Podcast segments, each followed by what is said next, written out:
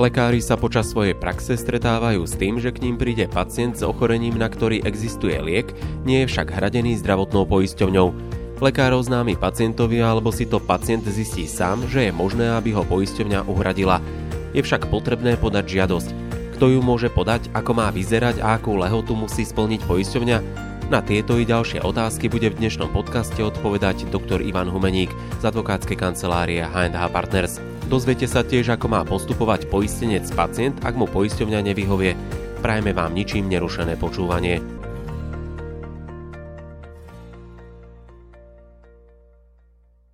V minulosti boli medializované viaceré prípady, kedy sa pacientovi nedostal adekvátny liek. Musel požiadať zdravotnú poisťovňu o preplatenie prišla zákonná zmena, ktorá troška sprehľadňuje tento proces, že ako vlastne majú postupovať lekári samotní pacienti. Tak najväčší prínos tejto zmeny, ktorá je účinná od 1. augusta 2022, takže ešte e, čerstva priamo z pece, ešte je to také, za to znie dymy. Tá najväčšia zmena spočíva v tom, že v zákone o úhrade e, liekov, pomôcok a potravín sa vsunuli konkrétnejšie pravidla lebo toto bolo najväčšia e, akože, taká námietka zo strany pacientskej verejnosti k tomu, že vlastne nebolo jasné, na základe akých kritérií poisťovne rozhodujú o žiadostiach pacientov, keď je pacientovi ponúknutý liek, ktorý nie je hradený z verejného zdravotného poistenia, alebo je hradený len čiastočne. A je tam povinnosť, dajme tomu, nejakého vysokého doplatku. Počúvate Mediprávnik podcast. Takto znie zvuk právnej istoty pre lekárov a lekárnikov. Krátko si sa len vráťme, ako to vlastne fungovalo v praxi. Tak ten narratív je veľmi podobný. Jednoducho na to, aby bol liek uhrázaný z verejného zdravotného poistenia, a tu si môžeme samozrejme za liek dať aj zdravotníckú pomôcku alebo dietetickú potravinu, tak je nevyhnutné, aby prešiel kategorizačným konaním, v ktorom ministerstvo rozhodne, v akej výške tú cenu lieku, pomocky potraviny bude hradiť zdravotná poisťovňa z verejných zdrojov. Prevažná väčšina liekov, s ktorými sa bežne stretávame, ktoré sú predpisované, tak tie sú v zásade až na malé nejaké výnimky uhrádzané z verejného zdravotného poistenia, respektíve tam je nejaký doplatok zanedbateľný, Plus, keď sú tie doplatky, dajme tomu väčšie, alebo ide o poistenca, ktorý je, dajme tomu, dôchodca, dieťa do 6 rokov, e, osoba s ťažkým zdravotným postihnutím, tak tam máme nejaký limit spolúčasti, ktorý práve rieši to, aby tieto ohrozené skupiny platili čo najmenej.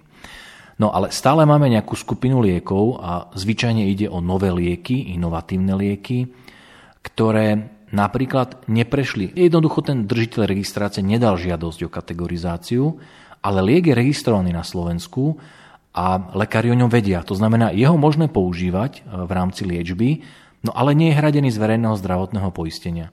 A tie základné rámce, že čo sa v takom prípade môže diať, už v zákone sme mali dlhodobo a toto tam ostáva. Ten rozdiel, a z môjho pohľadu, akože by som povedal, že úplne markantný rozdiel je v tom, že do 31.7.2022 bolo jasné len to, že keď lekár identifikoval, že by chcel použiť nejaký takýto liek, ktorý nie je hradený, tak mohol požiadať zdravotnú poisťovňu poistenca so žiadosťou o schválenie vlastne výnimky. Ale neboli stanovené jasné pravidlá, že kto môže žiadať za akých okolností? Toto sme stanovené mali a to je rovnaké. Tým žiadateľom je lekár a takisto bolo vlastne stanovené to, že ako tá žiadosť je v podstate, nazvieme to oprávnená, pokiaľ ide o takú liečbu, ktorá nemá vlastne dostupnú alternatívu, ktorá by bola vlastne hradená a v zásade by malo ísť o liečbu, ktorá je akože naozaj že extrémne pre toho pacienta dôležitá. Ale čo sme nemali stanovené, a to bol veľký problém, bolo to, že na základe akých podmienok poisťovňa má o takéto žiadosti rozhodnúť. Lebo, treba povedať, že na schválenie takéto výnimky poistenec nemá zákonný nárok. Poisťovňa to jednoducho nemusí schváliť. A toto ostalo rovnaké aj teraz, len tá zmena spočíva v tom, že do zákona pribudli vlastne konkrétne kroky, ktoré musí poisťovňa vlastne vo vzťahu k tej žiadosti plniť. Napríklad? Napríklad nám pribudli lehoty. Teraz v zákone máme jasne stanovené, že lekár, ktorý požiada o schválenie výnimky, tak o tejto žiadosti musí poisťovňa rozhodnúť do 15 dní. Čo je celkom akože fajn doba, nie je to až tak veľa. A to je veľký posun za mňa. Nestávalo sa to, že ten pacient sa toho schválenia nedožil napríklad? Že sa to naťahovalo? No v každom prípade sa stávalo to, že tá lehota nebola jasne stanovená a neboli stanovené naozaj tie podmienky, tie premenné, že čo musí poisťovňa skúmať, aby jej rozhodnutie nevyzeralo arbitrárne. To znamená, aby to nebolo také, že pacient si povie, že fú, tak ja mám takéto ochorenie a viem, že čo ja viem, ďalší pacient, ktorý má rovnak, jemu schválil a mne nie. A ja neviem na základe čoho pretože tá nejasnosť je naozaj príčinou potom také nervozity v spoločnosti, že máme dojem, že sme diskriminovaní, nerozumieme tým procesom na pozadí. A toto si myslím, že momentálne sa e, má tendenciu zmeniť práve zavedením tých konkrétnych pravidel. Pribudla tam aj možnosť odvolania. To je, veľmi dobre hovoríš, to je ďalší krok dobrým smerom. Toto odvolanie v prípade, ak poisťovňa zamietne žiadosť, povie, že nie, nebudeme, nesúhlasíme s takouto úhradou osobitnou, tak e, opäť lekár môže za poistenca podať odvolanie. Tam je podmienka tá, aby poistenec mu na to dal písomný súhlas, ktorého sa tá liečba týka, a lekár môže dať odvolanie. Ak napriek odvolaniu poisťovňa opäť neodsúhlasí takúto výnimku, tak tu už začína ísť do tuhého. To je veľmi zaujímavá tá eskalácia toto je veľmi naozaj novinka, novum. A tá eskalácia spočíva v tom, že ak nevyhovie poisťovňa odvolaniu, tak môže samotný poistenec, to znamená nie už ten lekár, ale samotný poistenec dať na úrad pre dohľad návrh na vykonanie dohľadu nad činnosťou zdravotnej poisťovne vo vzťahu k tomuto rozhodovaniu. A toto z môjho pohľadu je veľmi zaujímavá situácia. Ako môže ten úrad rozhodnúť? To znamená, že skonštatuje, že to nebolo správne vyhodnotené, alebo môže aj nariadiť niečo? Vieš čo, tu by sme sa asi púšťali do takého už e, takého kreatívneho uvažovania, a to by som nerád, ale tým, že my už v tom zákone máme nakreslený nejaký ten, nejakú tú mapu, hej, že čo má vlastne poisťovňa robiť, pretože my sme si ešte nepovedali to, že poisťovňa má prijať pravidlá, na základe ktorých bude tie žiadosti posudzovať. To znamená, že každému má byť jasné, že čo je rozhodujúce, že aké kritéria musia byť splnené, aby sa mi jednoducho tej nejakej výnimky dostalo. Dobre ste si naladili. Zrozumiteľné právne rady pre každého lekára a lekárnika. Mediprávnik podcast. K sprehľadneniu prispieje aj to, že poisťovňa bude musieť e, zverejňovať, koľkým žiadostiam vyhovela, koľkým nevyhovela. Je to podľa teba taký, taký verejný tlak na to, že tie poisťovne si budú dávať pozor, aby im tam nesvietilo napríklad to, že za dva roky nevyhoveli ani jednej žiadosti? Tak je to úplne iná situácia, ako keď e, sa tieto rozhodnutia a odôvodnenia nemuseli transparentne uvádzať, lebo toto bol stav do 31.7.2022 a my máme e, naozaj skúsenosti priamo z kancelárie, kedy sa na nás obracajú pacienti, alebo aj lekári dokonca. Aj toto je zaujímavé, že tým, že lekár je priamo zainvolvovaný do tej žiadosti, tak ani jemu nie je jedno, že nemôže použiť liek, ktorému verí, že pacientovi môže pomôcť. A práve tým, že sa na nás obracajú lekári aj pacienti, a my e, môžeme navnímať tú emóciu. A tá emócia bola z veľkej časti vlastne závislá od toho, že, že nerozumiem, prečo mi to nedali. Keď niekomu dajú, a mne nie. A tým, že my zrazu máme práve takéto požiadavky aj na zverejnenie tých rozhodnutí, samozrejme tým spôsobom, aby nedošlo k voľneniu alebo teda zverejneniu osobných údajov tých žiadateľov, ale aby boli jasné dôvody, prečo bolo zamietnuté, zdôvodnenie, v akom množstve boli výnimky povolené a tak ďalej, tak toto si myslím, že môže prispieť k takej transparentnosti a je to krok dobrým smerom. Zákone pribudla aj limitácia, ktorú nesmie zdravotná poisťovňa prekročiť pri schváľovaní úhrad takýchto liekov. Tak tých limitácií tam máme viacero, jednak v podstate máme tam stanovené e, nejaké pravidla, do akej e, výšky maximálne môže byť vlastne takýto nekategorizovaný liek, alebo teda liek dokonca, ktorý sa používa off-label na základe schválenia ministerstva, do akej výšky ho môže poisťovňa uhradiť, to je tá jedna brzda ako keby. A potom to, čo hovoríš, je tá druhá brzda, že kumulatívne vlastne by na týchto výnimkách nemalo byť vynaložených viac ako 1,9 z výšky tých verejných prostriedkov určených na úradu liekov, pomôcok a potravín. Prejdeme teraz pomyselne do samotnej ambulancie. Je lekár povinný informovať pacienta o takejto možnosti, že môže podať žiadosť? Toto je taká záľudná otázka, lebo zákon o úhradách on rieši už ten proces, kedy je vlastne ako keby ten lekár rozhodnutý. Že on už počíta, áno, lekár to podáva a teraz čo sa deje, poisťovňa odpoveda odvolanie a tak ďalej. Ale zákon nerieši tú situáciu predtým. Myslím si, že priamo lekár nie je postihnutelný za to, že pacienta neinformoval o tom, že je možné žiadať o osobitnú úhradu. A čo v prípade, ak príde pacient, ktorý povie, že vie o takom lieku a pán doktor, vy máte vyplniť a odoslať tú žiadosť, urobte to tak a on to odmietne. No teraz urobím autokorekciu v priamom prenose. Ja som povedal, že myslím si, že nič ho neviaže. E, povedal som to nesprávne, tak opravujem sa, pretože keď sa na to pozrieme e, z pohľadu, že čo je primárna povinnosť zdravotníckého pracovníka a ja osobne z právneho pohľadu za takú tú, že echt priamu a podstatnú povinnosť považujem záväzok postupovať lege artis. To znamená v súlade s nejakým dosiahnutým poznaním, s tým, čo je možné a tak ďalej. A teda, za predpokladu, že my na Slovensku máme registrovaný liek, ktorý síce nie je hradený, ale je tu, môžeme ho využívať v liečbe, tak e, myslím si, že to je, toto by malo viesť lekára o takejto možnosti pacienta informovať.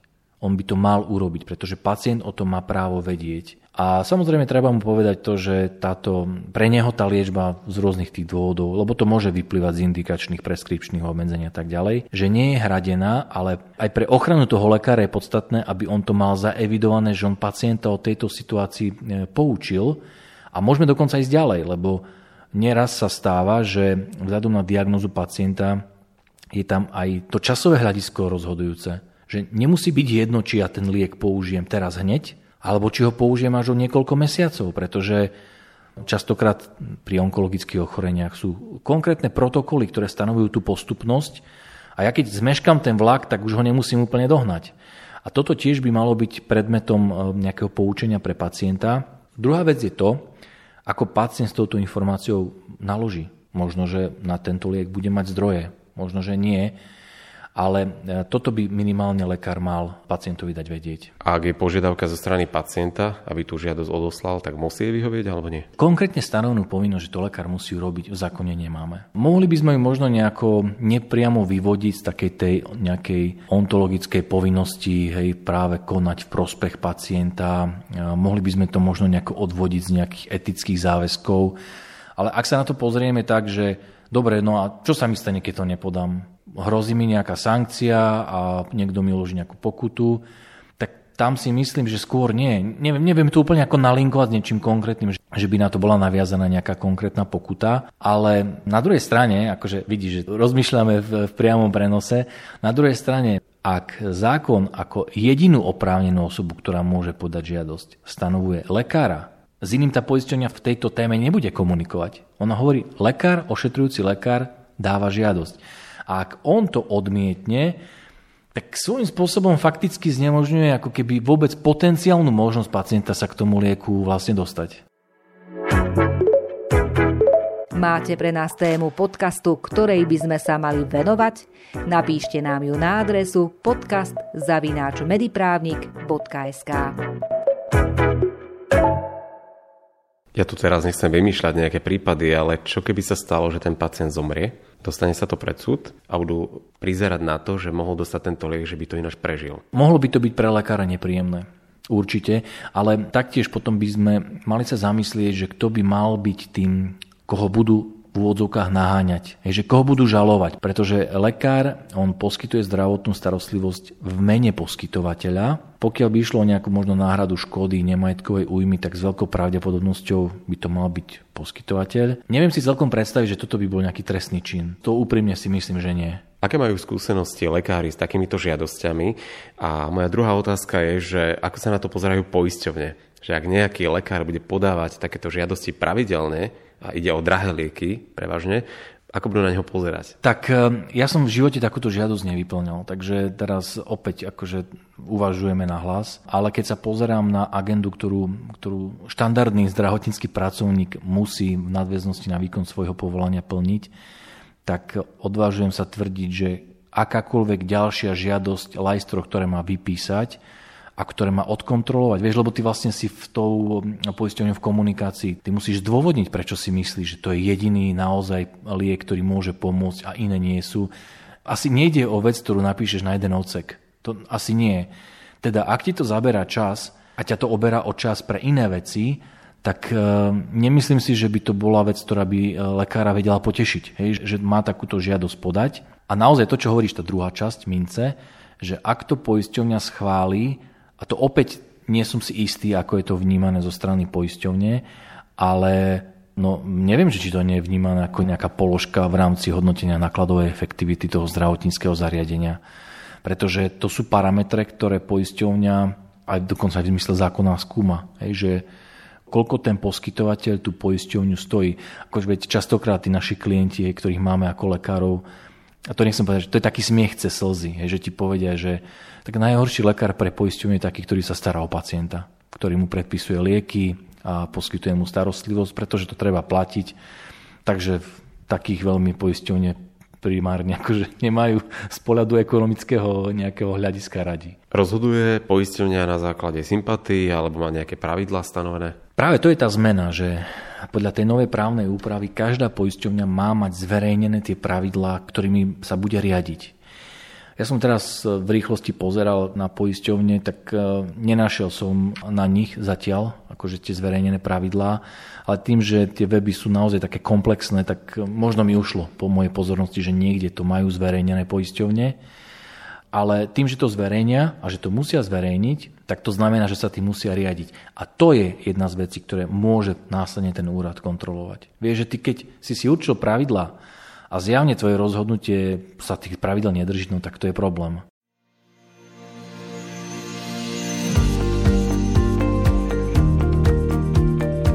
v súvislosti so schvaľovaním úhrady liekov, ktoré nie sú hradené z verejného zdravotného poistenia zdravotnou poisťovňou, boli v zákone o rozsahu a podmienkach úhrady liekov, zdravotníckých pomôcok a dietetických potravín na základe verejného zdravotného poistenia zavedené viaceré zmeny.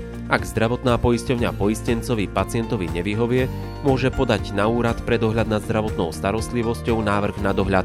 Dozvedeli ste sa tiež, že zdravotná poisťovňa musí kvartálne zverejniť údaj, koľkým žiadostiam vyhovela a koľko z nich zamietla vrátanie dôvodov. Naše podcasty na medicínsko-právne témy môžete počúvať a zdieľať prostredníctvom služieb Spotify, Podbean, Apple Podcast, Google Podcast a nájdete nás aj na YouTube kanáli Mediprávnik Podcast. Majte sa krásne.